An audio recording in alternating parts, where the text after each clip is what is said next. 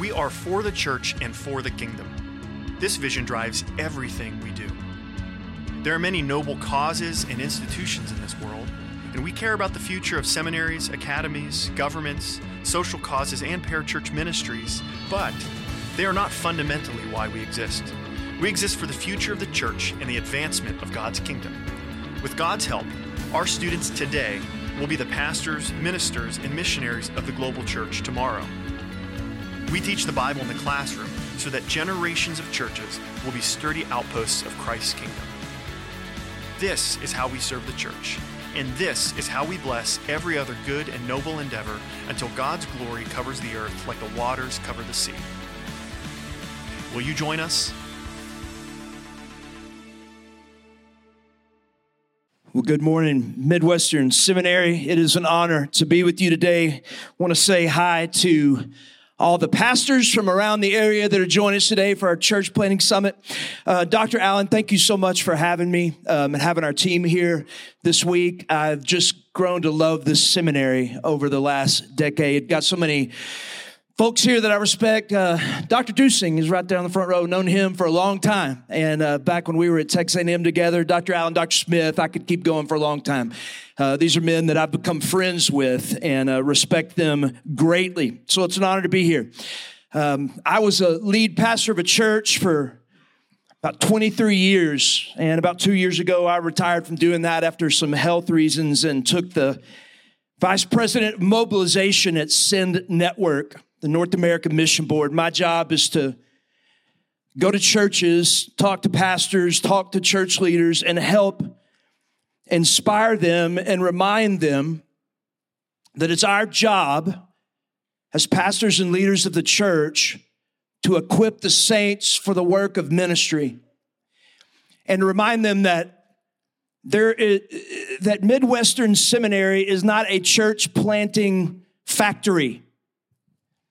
There's, there's not in the Southern Baptist Convention some little factory somewhere where, where church planters and church planting teams and church planting leaders are made and then sent out. But when you really want to look at the scripture, you see that, that people are supposed to leave, be equipped, and then leave the local church and go out and expand the kingdom of God through the power of the Spirit.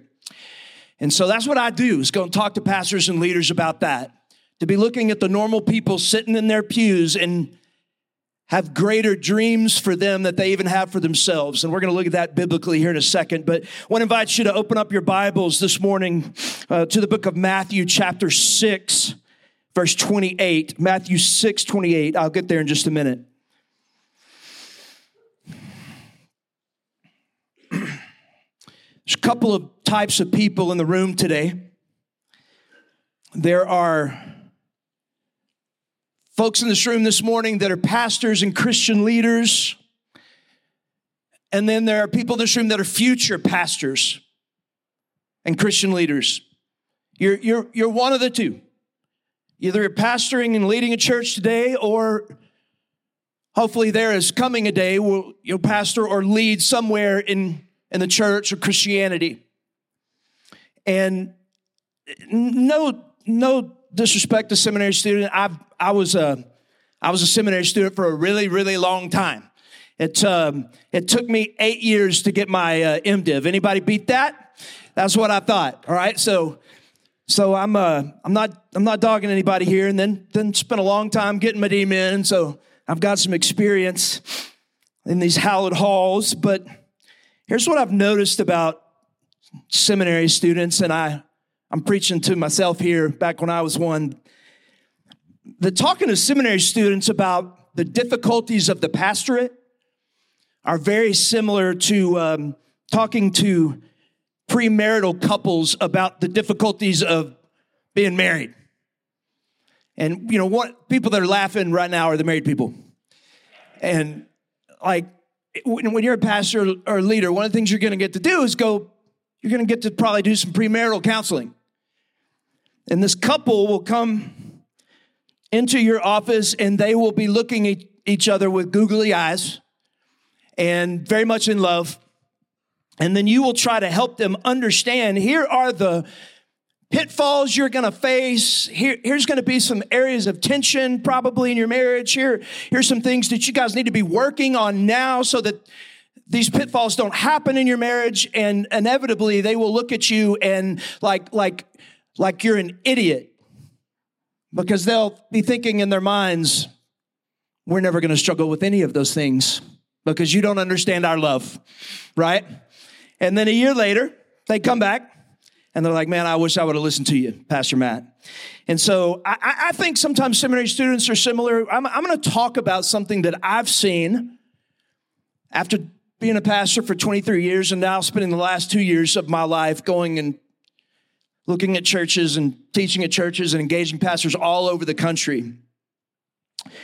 And and it's this that I think that we as pastors and leaders have gotten just a little bit off track in regards to the calling that Jesus has placed on our lives. And so, if you're a future leader of the church, I want you to just listen.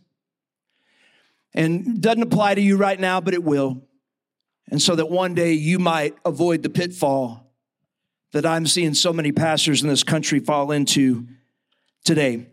Um, man, when when Vance Pitman, who is the president of Send Network at North American Mission Board, when he took when he took the job, and um, and Noah Oldham preached on this yesterday, but when Vance took the job, one of the things he did, I'm so appreciative of it, is he laid out the values of Send Network.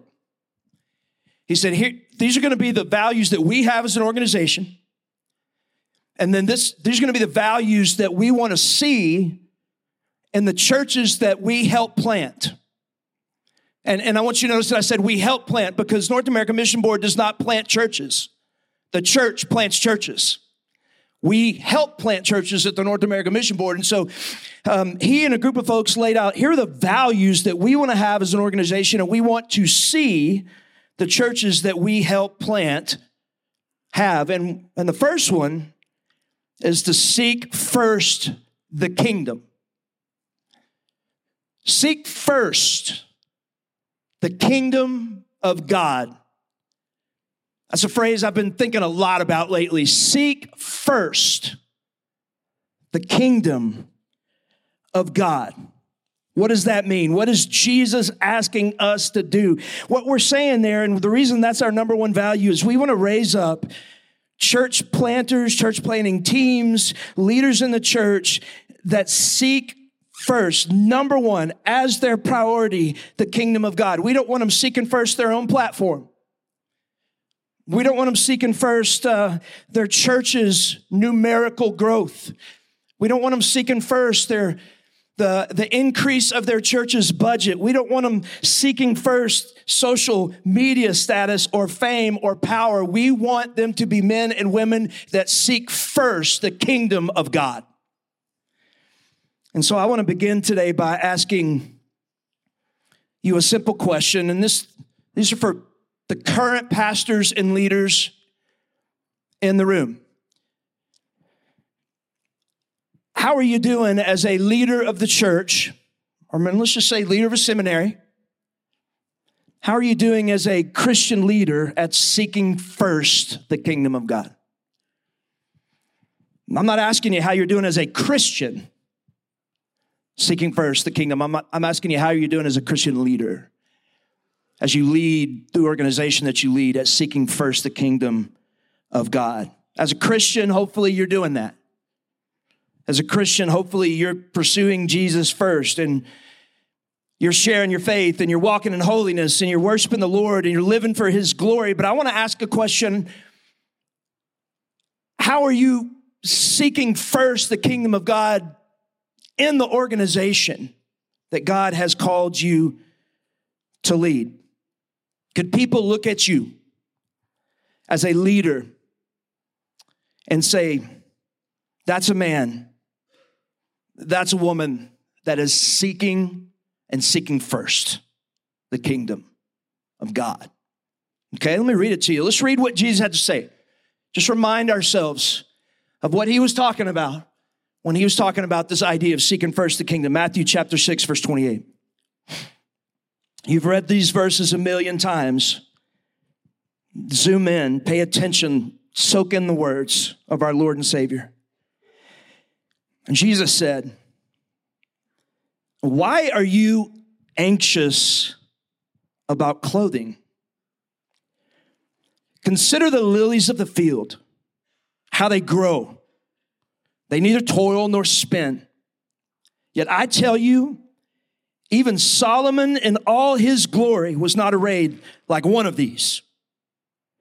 But if God so clothes the grass of the field, which is alive today and tomorrow is thrown into an oven, will he not much more clothe you, O you of little faith? Therefore, do not be anxious, saying, What shall we eat? Or what shall we drink? Or what shall we wear? For the Gentiles seek all these things, and your heavenly Father knows that you need them all.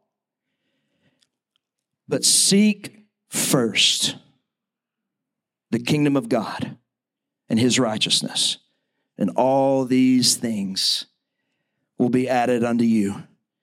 Jesus said to his followers, to you, to me, he said, I want the number one pursuit of your life. The number one priority in your life.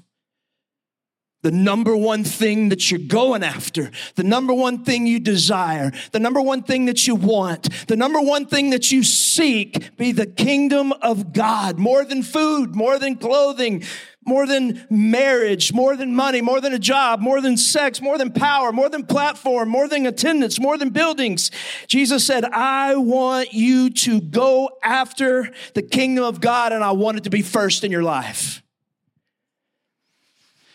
So, what does that look like as a Christian leader for us to do that? I'll be honest with you guys, I've never, I've never fully gotten my mind around what Jesus meant by the kingdom. It's something that I've spent a lot of time studying, uh, primarily because I, I don't live in a kingdom, in, in a physical kingdom.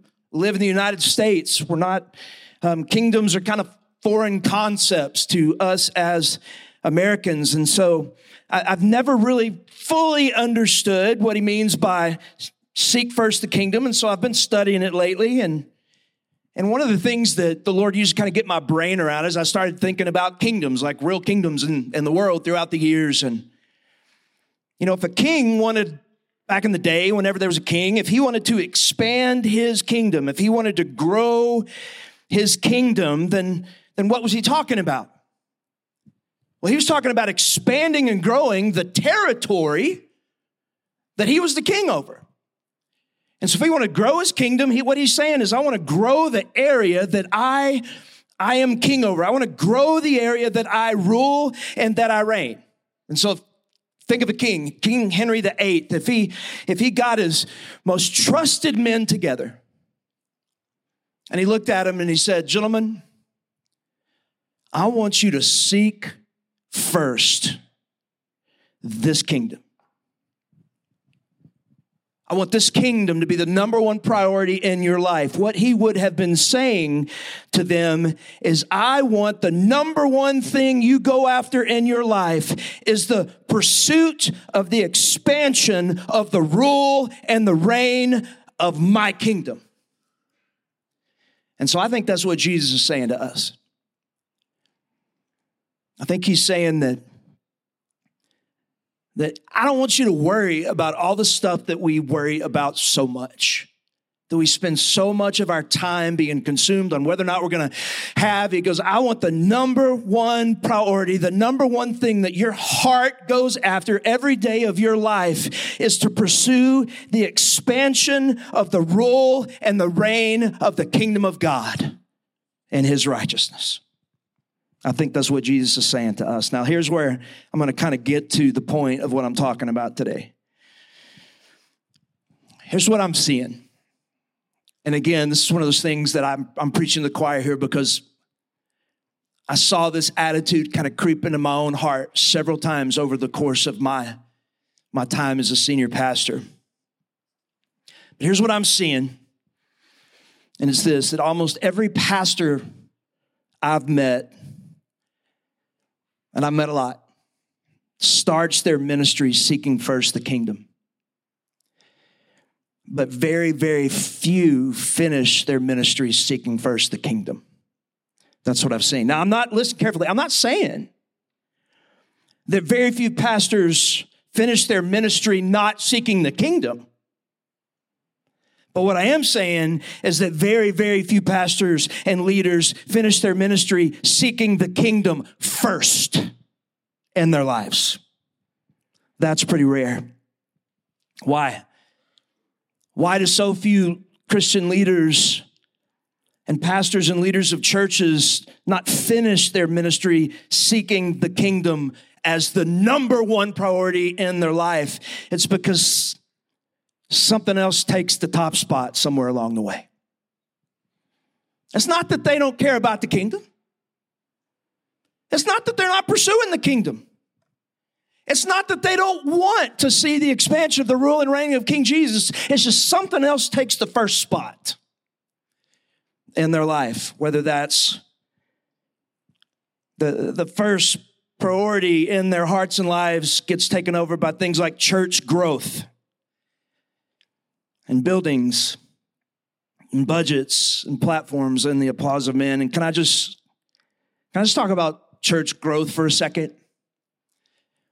Because the temptation of every pastor, whether they would admit it or not, is to grow their church. And growth, growing churches are good things, but can I just can I just say this? Eh, matter of fact, if you're a, a, a young pastor or future young pastor or leader, I want you to hear this. Maybe if you hear anything else I say, but like it's entirely possible for you to grow your church and not expand the kingdom of God. It happens all the time. It's entirely possible for you to have a growing church and the whole country applauding you and telling you how great you are and you being convinced that you're expanding the kingdom of God and yet that is not really the case. So, why? And I and I used to have to remind myself this all the time. Like, why do we want so badly for our churches to go? Now, there's positive reasons for that. Hopefully, it's people getting saved and all that stuff, but then there's a shift. You know, I I had to constantly remind myself as a pastor and a leader of a church that that at the end of the day, it was not my responsibility to grow the church. I had to constantly remind myself that because we would get into conversations about how to get over this growth barrier and that growth barrier and should we go to more services so more people can come and all that stuff is great. As long as it's because you're pursuing first the kingdom of God. But I, I had to constantly remind myself it's not my job to grow the church. Jesus was looking at his disciples one day and he asked them a question. He said, Boys, who do, you, who do, who do people say that I am? And they said, Well, people are saying you're one of the prophets. Elijah, you're John the Baptist has come back. And then he looked at him and asked him an important question. He goes, Who do you say that I am? And Peter spoke first because Peter always spoke first. And, and Peter looked at Jesus and said, Well, you're the Christ and you're the Son of the living God. That's the right answer, by the way. Amen. He goes, You're the Christ. You're the you're the Messiah. You're the anointed one. You're the one that the Old Testament prophets were talking about. You are the Messiah. But he didn't stop there. He's like, You're not only the Messiah, but you're the Son of the living God. And then Jesus looked at Peter and said, You're right. Flesh and blood did not reveal that to you, but our Father in heaven revealed that to you. And he said, Peter, it's upon that rock. What's the rock? Peter, no, the confession of people that believe and put their trust in the reality that Jesus is the Messiah and the Son of the living God. He said, upon that rock, I will build my church and the gates of hell will not prevail against it. It is not your responsibility, Christian leader and pastor, to grow the church of Jesus Christ. It's his church. He said he'd grow the church. So, what is our responsibility? What is our job as leaders? Our job is not to grow our church, but our job is to shepherd the church. Y'all with me? Job's not to grow the church, it's to shepherd it. Those are two different words. As a matter of fact, the scripture is pretty clear that, that leaders, elders of the local church are going to stand before God and they're going to give an account.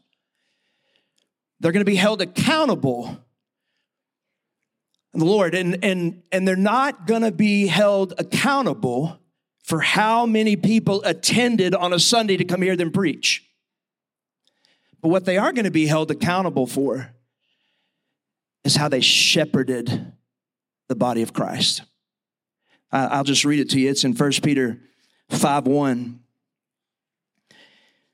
And Peter says this He says, So I exhort the elders among you as a fellow elder and a witness of the sufferings of Christ, as well as the partaker in the glory that is going to be revealed. Watch what he says in verse 2 Shepherd the flock of God that is among you, exercising oversight, not under compulsion, but willingly, as God would have you, and not for shameful gain.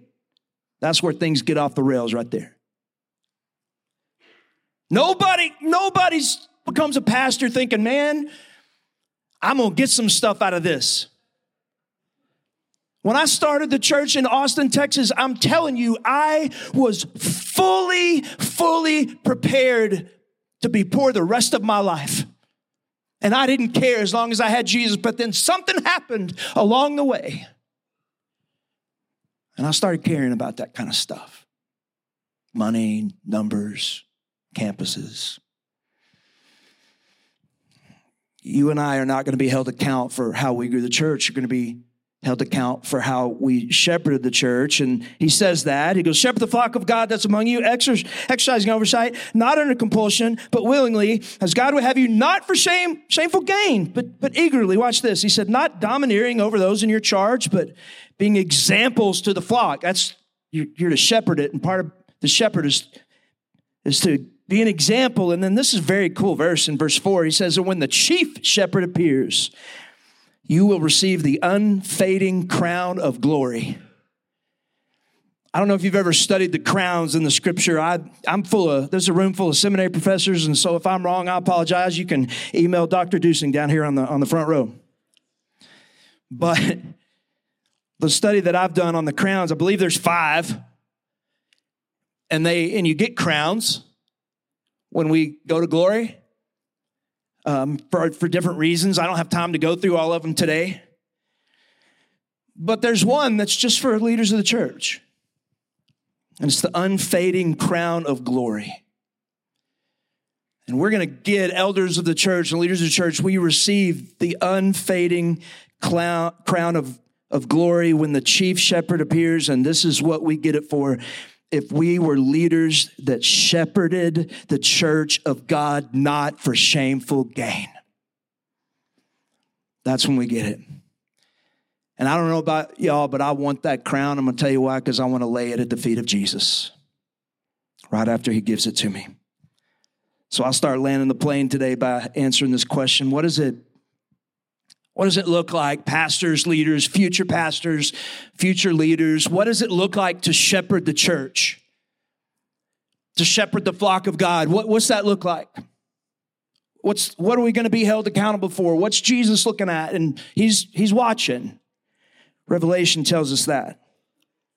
Well, I think there's a lot of things, and I'm not going to do a dissertation on, on, on, the role of an elder and a leader, but we got to care for the people. That's, that's a huge one. Shepherd means to care for them.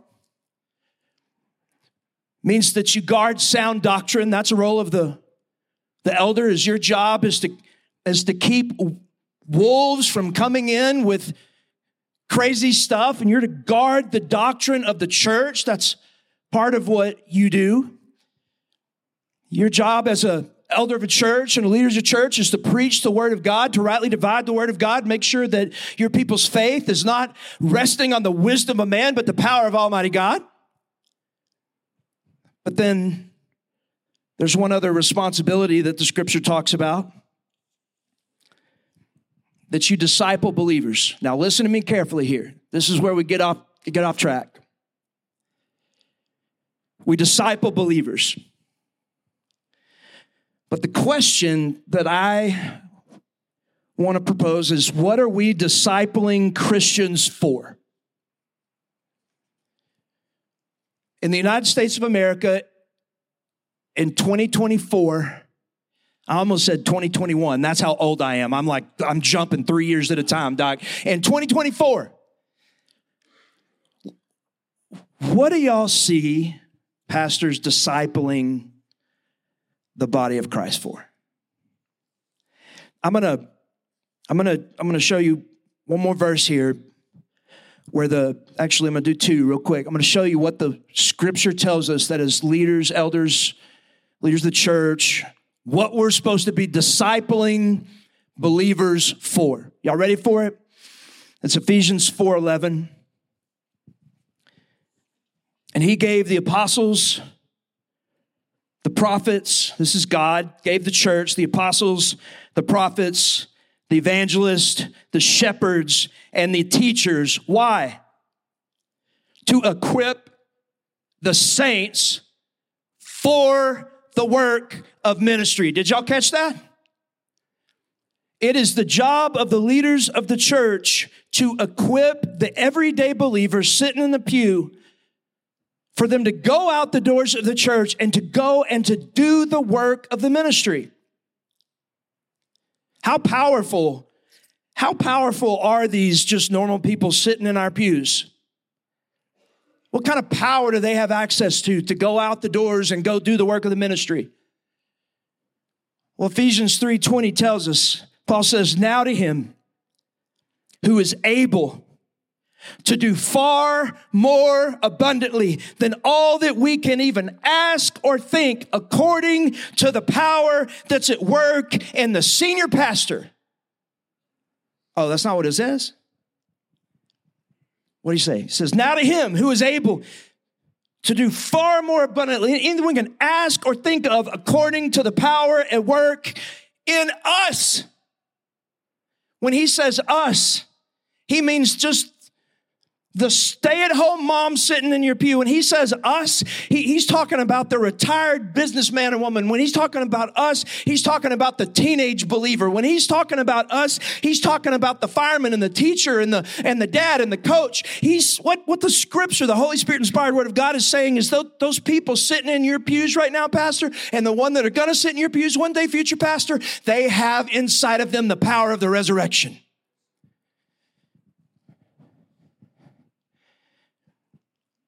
And I don't think God's grand dream for them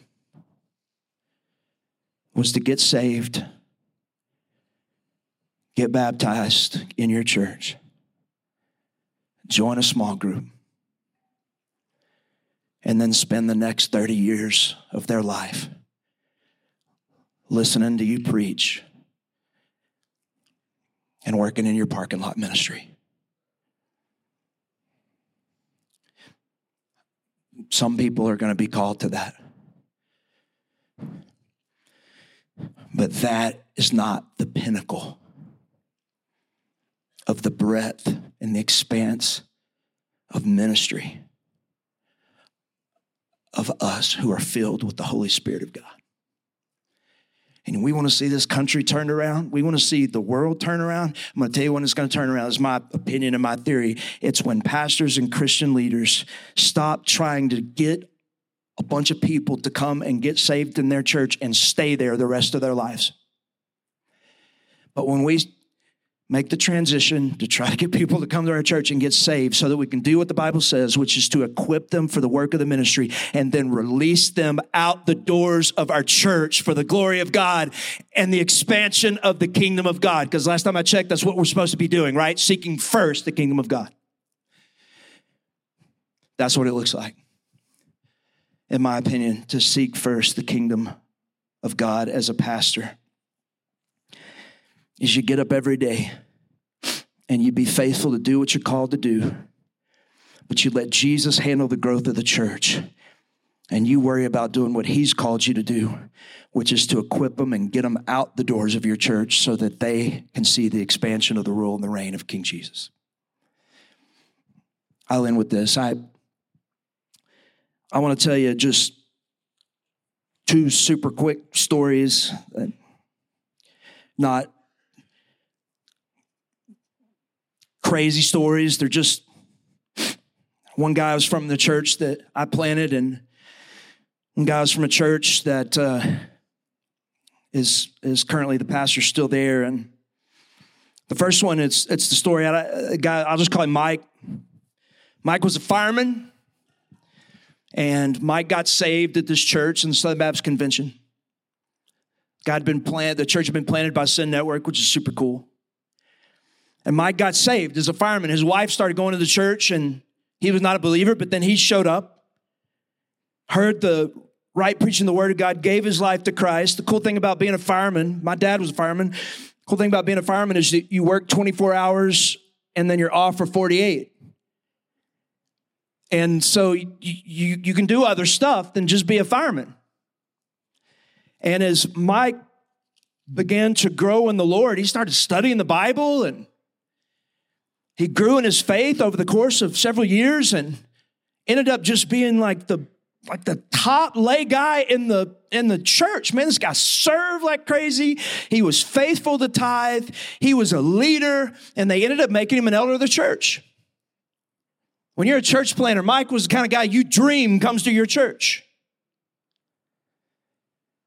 He's the kind of guy that you